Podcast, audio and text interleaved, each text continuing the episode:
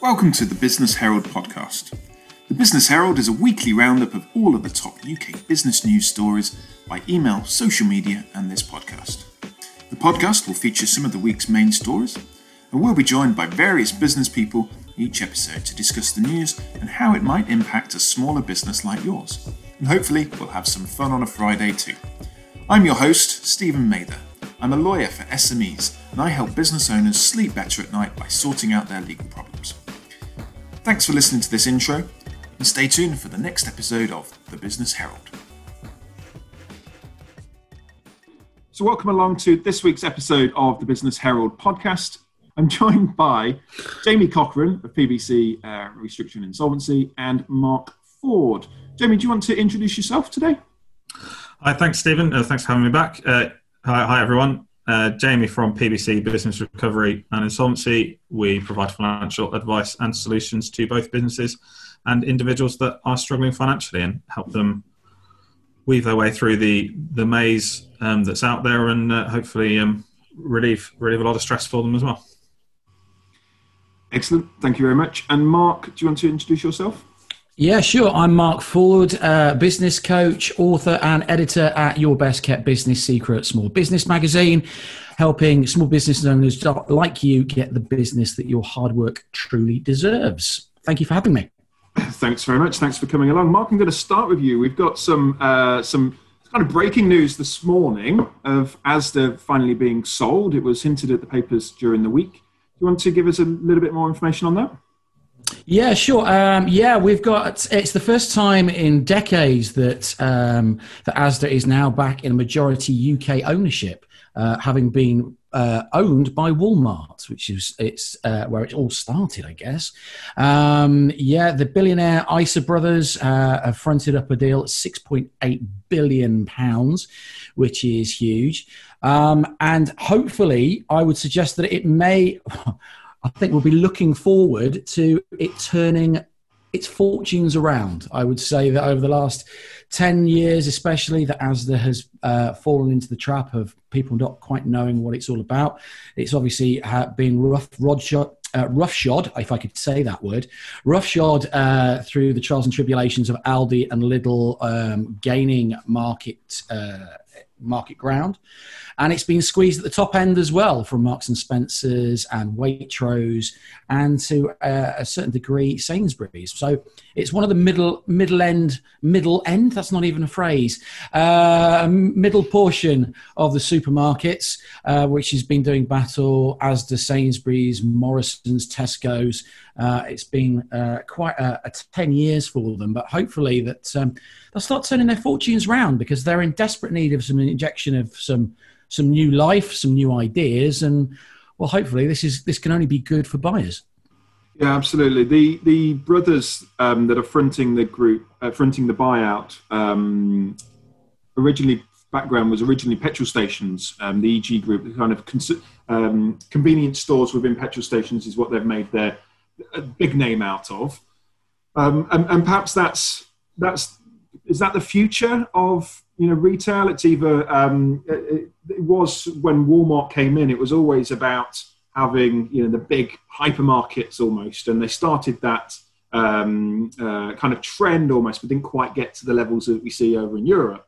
Um, is that now changed around and is, is convenience the way forward? Is that what this buyout's about and getting people actually shopping locally in the express type stores it I, it does seem like that. It, it's it's it's been it's it's been a little bit odd in the fact that Asda was a trailblazer in its time, in the fact that you could go and buy clothes, you could go and buy general merchandise, a TV, a uh, video recorder, videos, DVDs, books, and things like that. So it was actually a trailblazer of its time. I suppose in a very odd way, it was almost like the Amazon of its time because over here in the UK, we we we didn't do that. Whereas Walmart over in America obviously did it incredibly well. The issue that I believe that Asda really found is that others suddenly saw that same idea and caught up. Where they've lost out recently is that you've got Tesco's and you've had Sainsbury's successfully move into the smaller stores. So you're absolutely right, like the express stores. Uh, Morrison's have tried it, not as successfully. Um, so I know that ASDA, certainly with the link that they've got of their forecourts and the petrol stations, will be looking in moving into that direction. Um, but again, it's um, it is an interesting time because I think Asda has lacked its identity since those trailblazing days. You know, it came up with the George brand, which was hugely successful for it. Um, and obviously the general merchandise. Yeah, if you wanted to go and buy the latest DVD or the book or wherever, that's where you went to, and it made it made a substantial amount of profit out of out of those areas.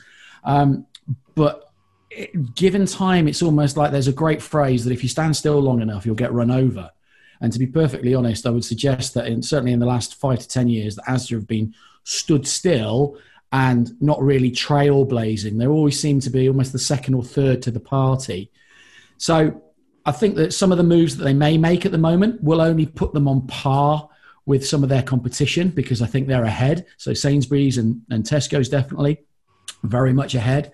Um, and I think that now is as good a time as any for them to actually refind an identity find find their difference find give people a reason to go to asda as opposed to any of the other competition. Because when it comes down to price they're all pretty much the same. Customer service pretty much the same. It's down to identity and it's down to what that that brand now will will start to mean to people.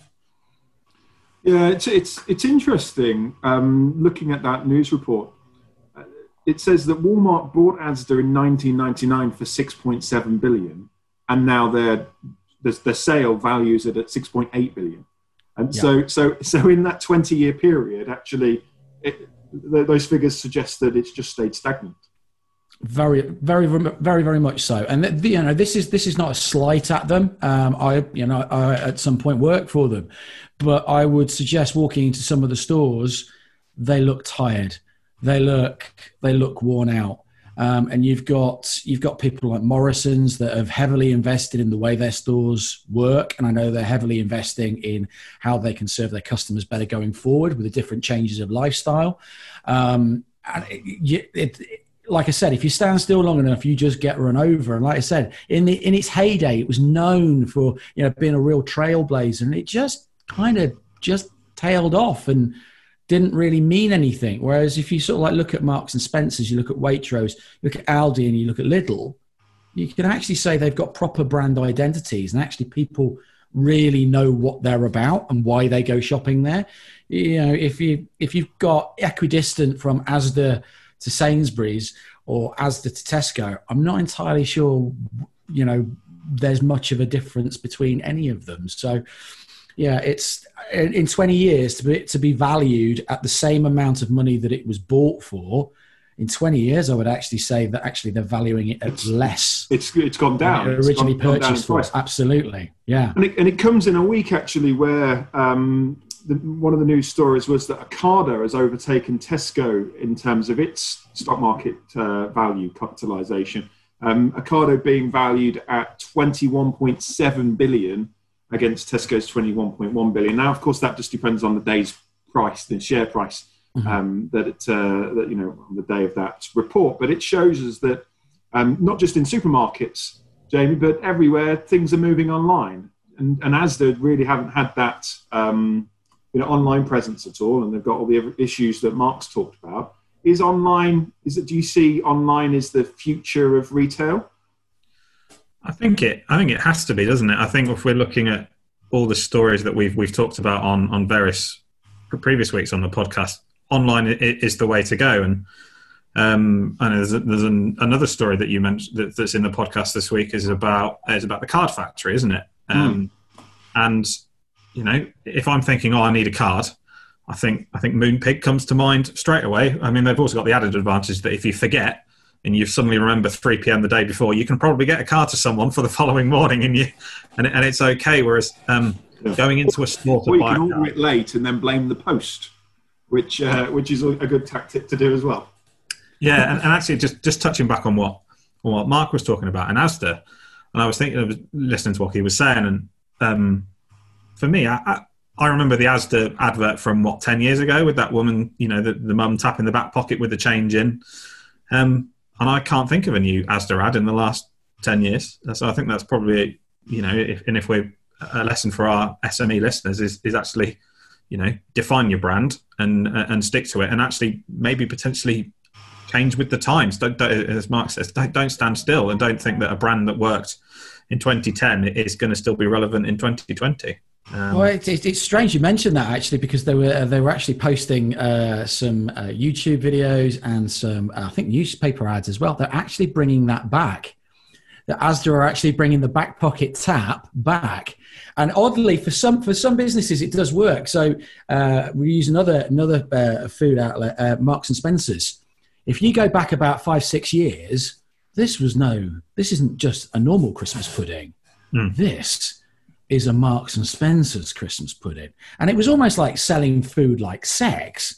And they sort of like they they they used it really well for two years, and then someone somewhere just went, "Now, do you know what? We're done with that." And then they had a couple of rough years over Christmas, especially on food sales. And last year they bought it back again. And lo and behold, guess what happened?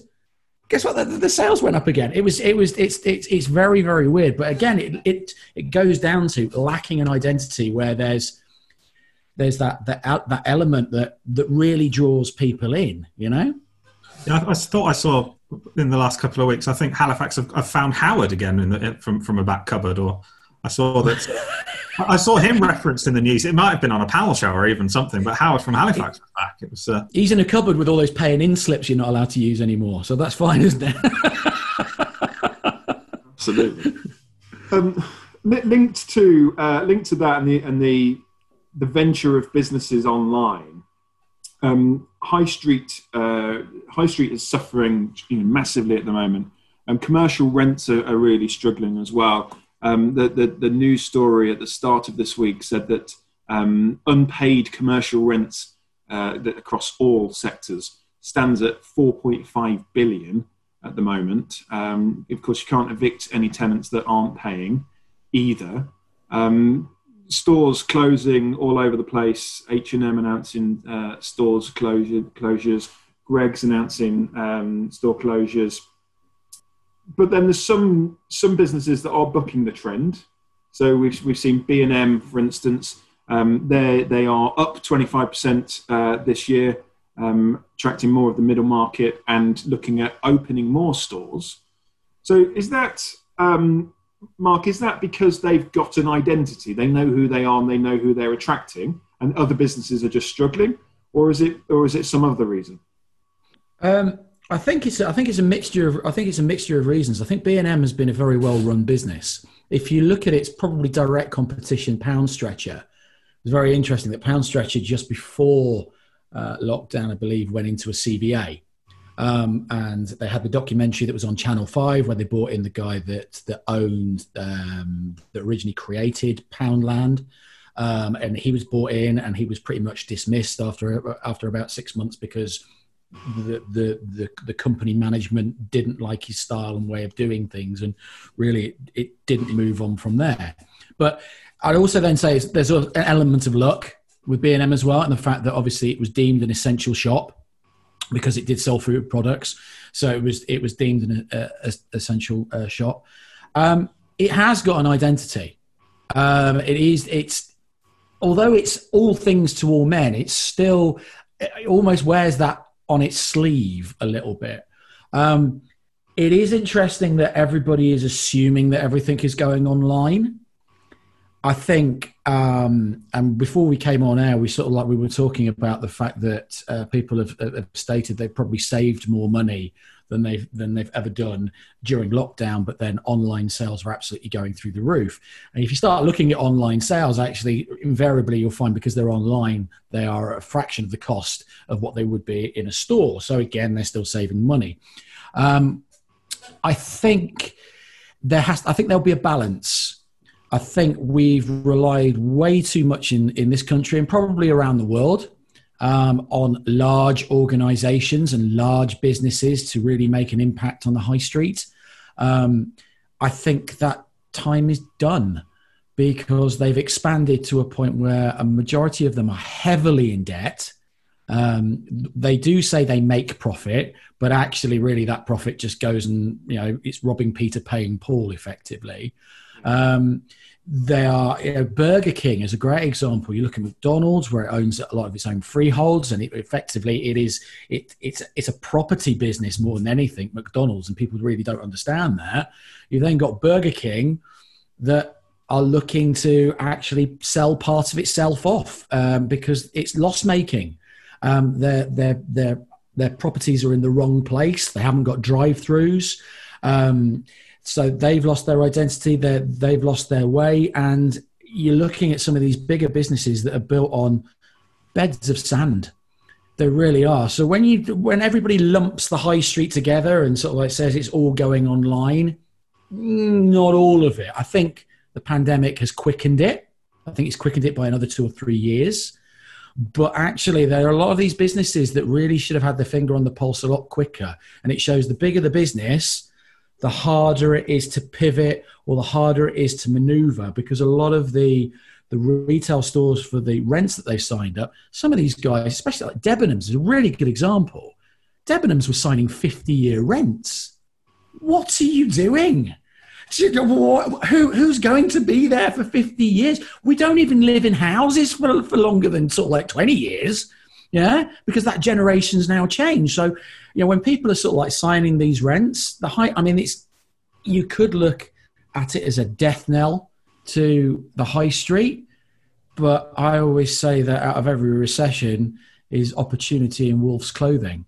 So yeah. you just have you just have to start looking at the chances that independence can start coming to it. And i think the high street will evolve and change into something very very different to what we've got right now in the next three years. I would have said 10 years, but now it's going to be three years because you're right. People ain't getting paid their rents and they ain't going nowhere at the moment. It's just mm. empty places all over the place. Absolutely, yeah. One of the things that um, Lord Wolfson of Next uh, said last week in an interview, um, one of his suggestions was to reduce um, business rates on high street retail property and actually look at increasing them on warehousing. We've seen a report this week that warehouses are, are, massively in demand at the moment. They can't quite build enough of them because of that move to online and move to, to warehousing for the big boys. But Jamie, that would be a good a good idea to kind of encourage independence, the, the kind of the artisans, the small business people to actually set up a retail um, unit where business rates weren't cost prohibitive. They weren't, you know, 15, 20 grand a year for rent and 15, 20 grand a year for business rates. That would allow them to open up a shop and start trading and kind of test the ground and see if it works. That could see a high street revival, couldn't it?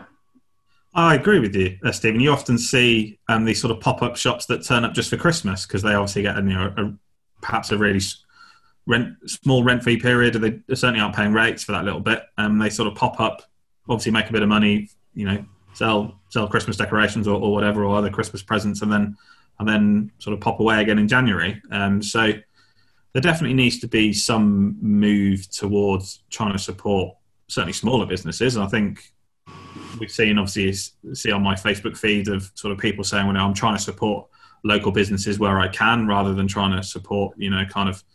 Mr. Tesco, Mr. Bezos, or, or, or whoever, um, and, and, and pile money into into his back pocket again. So yeah, I think, and I, think SMEs are.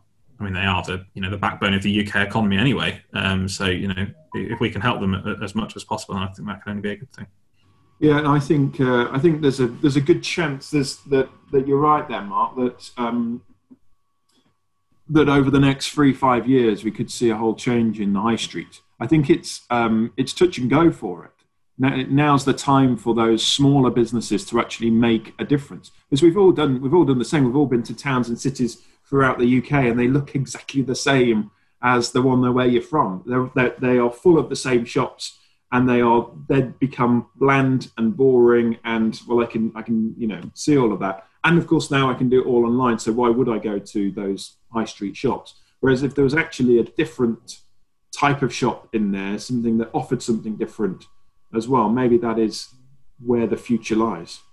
I, I, I don't think it's just for the high street as well. I think uh, a lot of local government need to um, take a step back and, and take stock. Uh, you know, the amount of offices, uh, office leases that are now being given up, um, quite simply because you know, I dare say employers had been telling people lies for many years, saying you can't work from home, you can't work from home, you can't work from home. Here comes coronavirus, you can work from home, and they've just carried on running the business. And obviously, you know, whoever's running the business then goes, why am I paying 30 grand a year for these offices that I don't really need? Um, and I think that, you know, there's going to be not just retail space, there's going to be a hell of a lot of office space in cities and town centres that needs to needs to be looked at. And I think there was a, a really interesting article um, by somebody here in Leicester that um, that that wrote about that it's time to send in the bulldozers and and change the face of the city. Now, maybe not sending the bulldozers, but he's certainly absolutely right in the fact that taking that step back and having a vision and some leadership in a city or a town centre where you know, retail parks are here to stay; they're not going anywhere they're just here to stay for the time for the time being. And you know, the size of them. It's interesting you sort of like saying about warehouse space. Some of the size of these re, these out out of town retailers are the size of warehouses, so they're actually starting to use them as hubs anyway, whether they need whether they've got warehouse space or not. Um, so it's down to people having a vision for the town and the city that they're in of make making people want to visit it because you know if you haven't got the office workers going into the city guess what? That high street's going to be even quieter still. They were they were worried about shoppers not coming into the city and using online or going out out of town. Well now you're not having office workers come into the city and the town. Actually the high street is on the verge of a very, very big drop. It's on the, it's on a, it's on the precipice right about now. Absolutely, no, I, I agree with everything that we've said there. Um, also in the news this week, moving on, um, there's there's been a lot of uh, a lot of sort of news headline stories about the uh, furlough scheme obviously coming to an end at the end of October and the likelihood of a number of redundancies. So we had the the Office for Budget Responsibility um, uh, kind of confirming that it thinks that around 20% of people currently on furlough will be made redundant. Had a mm-hmm. survey come out saying one third of employers are looking at making redundancies at the end of the furlough scheme. Um, mm-hmm. And we know that one in 10 people are still furloughed and amounts to about 2 million people still being furloughed. So we, we're, we're potentially looking at maybe 400,000 um, job losses uh, come the end, you know beginning of November, and we'll see a massive impact on um, on the economy. Um, but there's not. Uh, bearing in mind those organisations that are reporting those, you know, the, the, the big numbers of job losses, um, it's more a case of them being overweight in terms of staffing more than um, you know more than there being a reduced pipeline in sales at all or anything like that. It seems to me that actually they're making a decision because of their future viability rather than well you know damn it we don't have the work coming in. Whereas in a smaller business, Mark, you you would uh, more at the coalface they would probably know whether or not they've got the work next month or in the next six months. Um, and so, uh, when when those smaller businesses see all these big numbers about redundancies, should they be worried? Should they be looking at going, okay, right now is the time that we need to start looking and planning for redundancies, or is that something that they kind of will just see how they go? Um, I think it's a. It, it, I hate using the phrase, but it is unprecedented time, really, um, and I hate using that phrase, but it but it is phrase of the year. Yeah, it, it, it's the whole year. Yeah, absolutely. It, it's it's a it's a bit of a hot mess, um, and there are so many um, twists and turns in play that I don't think I can put my finger on what would fix it or what would cure it. So, there's a really good example is that obviously the, the Kickstart scheme that was announced by the government. You know, let's get 16 to 25 year olds into work, and we'll pay you to uh, put them into work. Mm but you need 30 of them. Brilliant. So actually, when that, that system was initially set up, so what we'll do is we'll aim it at the businesses that have already got staff on furlough. Because if they're already on furlough, that means actually there's no work for them anyway. Yeah. So why would we employ other people to do the work that's not there in the first place, which made no sense? And then as a small business, you had to get together in little hubs and uh, you had that barrier of getting to getting together with 29 other mates um, so that you could take one person on, which is fine. And some people, are, uh, some people have gone and done it. What really concerns me about the uh, about the amount of people coming off furlough is a the lack of training in the in the sectors that are requiring jobs, but also the fact and this you know some people have spoken to me about this quite uh, quite length is that the the skills that are coming off furlough that will be got rid of are all skills that can make themselves self-employed. And then all of a sudden you could potentially have you know out 400,000 you could suddenly have another 200,000 small businesses suddenly come into the marketplace that weren't there 6 months ago. And mm. small businesses are fighting to survive anyway. So that does that then start a race to the bottom because then people are, are basically just trying to outprice each other so that they can get some money coming in. And it's it's it's odd because a lot of the companies that are coming forward and stating how much they're i mean i i, can give you a really good example of you know a, a, business that is reopened and is still getting a bit of a kicking from the government because it's all their fault that we've all got coronavirus is the pub is the pub trade you know the pub trade is running you know wetherspoons came out and said they're running at around about 60 to 70 percent of what they would normally take and they they're they're struggling to not only keep hold of staff, but they're they're struggling to bring staff back. You know, Wetherspoons are even looking at closing places because nobody's taking flights out of airports where their pubs are. Mm. Yeah, it's it, it's it's quite simple. So th- it does seem like there's because it's unprecedented and it's it's one of those things. And I heard it on the radio this morning that there was um, a young student and somebody had lived through World War II. And the person who lived world, through World War II said, This is nothing like living through World War II. Because we knew that eventually that was going to stop. Right now, we have no idea what's happening. There's no end game. There's no there's no end. There's no there's no there's no light at the end of the tunnel for anybody or anything. It just keeps it just keeps evolving. It keeps changing. And therefore when these people do come off furlough and maybe you know join the the the, the self-employed or go into the unemployment line and it is it, it's tragic that that's happening i just don't and can't and it sounds really pessimistic of me but i can't see it changing in the next 12 months, 18 months, two years. Uh, it's, it's, you know, when they're saying this, it could be the worst recession we have ever had. I have to agree because there's no confidence anywhere around the world from any country because it's almost like it, you know, using Boris Johnson's phrase, it's like a whack-a-mole thing. You know, you literally, you, you know, something rears its ugly head, you smack it on the head. It rears its ugly head over there, you smack it on the head. And there's just so many variables involved in this um, that certainly as a, you know, small businesses, I think small businesses are, uh, you know, to a point slightly more secure. But if you get an influx of newly self-employed people coming into the market, wanting to make a name for themselves, wanting to build a business, you start getting into price wars. So if you're a, if, if you're a business that uses small business, you could be laughing. However, as a small business owner, actually you need to start, you know, shoring things up and making sure that, you know, you're as solid as you can be because this is just the start. It's going to be a big old fight out there. Yeah, it, the one of the um, economists at the Bank of England said last night in a speech that uh, he thought that businesses, uh, particularly smaller ones, should step up their hiring and spending in order to boost their own prospects of, of, of being viable and, um, and, and, and, being a, a, proposition.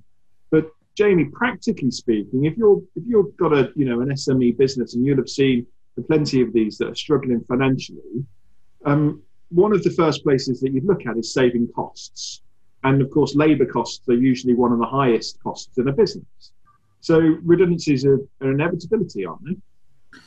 Yeah, I think they are. I think it's a big it's a big leap of faith for us for a small business to go. Oh, I'm going to spend my way out of this problem. I think that's okay for for governments to kind of go. You know, look at what you know FDR did in America in the 1930s. He's like, I'm just going to build dams and roads and everything, and I'm going to build my way out of a problem. But it's sort of got a bottomless pit of money to be able to do that. Whereas a small business, effectively, you know, if you're that small business owner, you're thinking, well, you know, I need to spend my way out of out of a scenario. I might need some Might need some uh, financial support from a bank, and the bank's going to go, well, yeah, you know, we, we, might be prepared to lend to you, but we'd quite like a guarantee over your over, over the house, um, and then that's a that's a suddenly a massive, you know, the, you know, you're running that business. You're therefore thinking, oh, okay, I could do this, but if it goes wrong, it's going to go wrong quite spectacularly, not just for me, but for you know, for my, my family as well.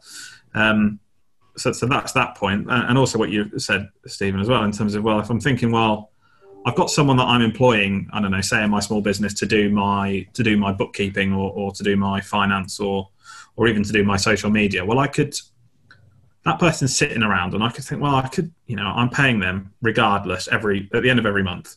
But I could think, okay, well, if I get rid of that, that person, I could outsource that to to to a small business, to another small business, and actually I can turn the tap off on on and off on that with much much more control than than if that person is sat in my sat in my office um, or in their own house. Um, because you've got to pay that person, and if there's no work, you still got to pay them. Whereas if there's no work and you're playing a subcontractor, then there's no work, so you don't charge, they don't do anything, you don't pay them. So, which is probably a much a much safer way safer way for a small business to go. Um, I also agree with what what Mark said. I think people get made redundant and then they think, right, I'm fed up of, you know, I'm going to take control of my own destiny. I am going to go and set up and, and, and be that self-employed person. I'm going to run my own company and I'm, and I'm good. I know what I can do. I'm fed up of reporting to someone who, quite frankly, I either don't respect or, or, uh, or I don't like, or why should I have to report to them? I know what I, am doing. I'm going to do it myself. And, and, and, as you say, yeah, there's going to be lots more, uh, lots more competition out there. And, um, and obviously these people are potentially funding that business with, you know, potentially a, a nice sizable tax-free redundancy payout that they've had, um, whereas a small business that they're competing against has had to to sit and potentially lose money for the last few months. So, you know, this new business might actually be in a better position because they're they're going to be well funded. Yeah, and it's something that um, for for most small medium-sized businesses, because of that personal responsibility, either financially or actually just moral responsibility, they don't avail themselves to schemes like a pre-pack administration or a CVA, which we see a, lot of times in the press. Um, you know, for the bigger organisations where they can sack off all that debt, that liability, and kind of carry on trading and, and, and see how they, um, you know, fare over the next 12 months. And if you New Look, you know, just do it every year and, um, and, and kind of sack off some more debts and then redo it and do it again. Um, yeah. I'll probably get sued for that. Um, but, uh, but there you go. Um, okay, guys, anything, any news stories that have caught your eye this week that we should touch upon briefly? I just want to just sort of almost go back to a, a little point that actually that Jamie just uh, Jamie just made and, and and you sort of alluded to about uh, about spending money to sort of like to, to get out get out the situation. Where it comes to when it comes to small businesses, I think one of the the things that I find and, and if you then go and look at larger businesses, I think they do the same, but they will never admit it is they don't really look on the return on investment. Now we are, you know, we're in a massive slump at the moment. Uh, I understand that, but I've ever, you know, I've, alluded to it earlier. Out of every recession, there are opportunities. I think when it comes to people, I think now is the time. If you're going to spend money, is to retrain your current colleagues, your current team, or look to recruit a team around you if you're a solopreneur. So, i.e., you know, you're on your own, but look to recruit a team around you that almost makes you future proof so that there are more skills in the bag for those individuals because a lot of these people will be coming into into the sector skilled to a point um, but you've then got to start thinking about gener- you know generation so you, you were alluding to jamie as somebody doing social media well actually, what's the return on investment on somebody doing your social media? Is it a case of, you know, are you just get paying someone to just do it? or are you actually paying someone to get you 20 leads by the end of this week? I think that I think there has to be a, a, a, a, mental shift change in what you're going to get from your team or people that you employ or people that you want to bring onto your team. What's the return on investment? It's, it's that awful phrase of BNI, which is like giver's gain, right? You know, you're paying someone to do the social media. Great. I've got a social media presence, but it's not making me any money. Well, therefore, it's not a return on investment. That's a waste of money. If you're paying somebody a thousand pound a month to go and do that, what you want to be doing is pay somebody a thousand pound a month, but get two thousand pound back. That's what you want. And I think I think there's a real shift change in how people need to look at recruiting experts to come and help them within their business, but also the people within their business.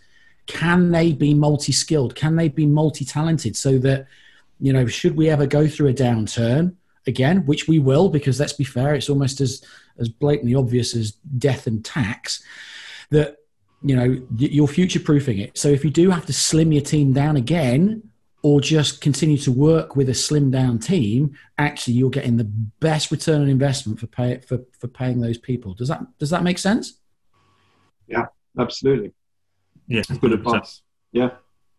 No, it's good good advice for everyone out there listening. Um, so thanks very much, um, gentlemen. Thanks very much for joining us this week on uh, the Business Herald podcast.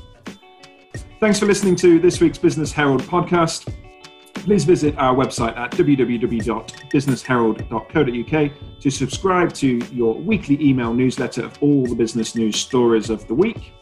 If you found this podcast better than three out of five stars, then please leave a nice review and hit subscribe. If you found it worse than three out of five, then bugger off, don't listen again. Um, thanks and see you next time on the Business Herald podcast.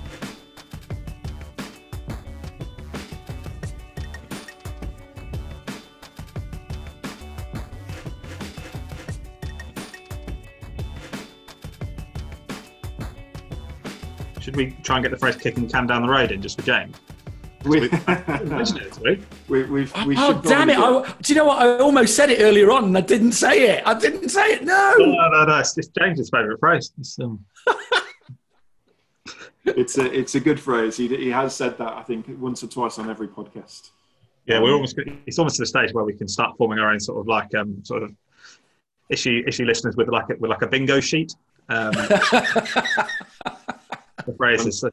I'm to- toying with the idea of changing the name of the podcast to "Kicking the Can Down the Road" podcast.